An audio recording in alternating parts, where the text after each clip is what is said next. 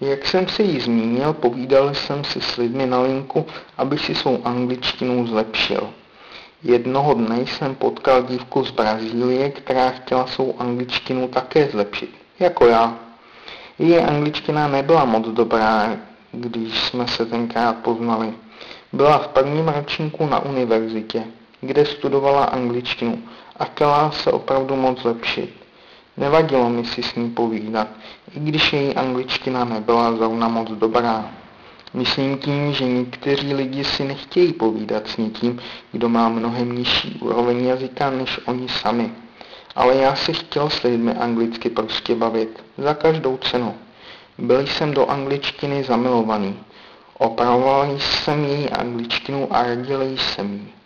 Byla to pro mě dobrá zkušenost. Tehdy byla moje úroveň angličtiny dobrá natolik, abych viděl chyby, které dělala. Začal jsem analyzovat věty, které napsala a přemýšlet o smyslu těch vět. Psali jsme si téměř každý den a já viděl, jak se její angličtina postupně zlepšuje. Bylo to docela zajímavé, ale po nějakém čase psaní si s ní jsme se do sebe navzájem zamilovali a začali si psát o věcech, o kterých jsme si nikdy předtím nepsali. A taky jsem byl docela zvědavý poznat i její rodný jazyk, kterým je portugalština.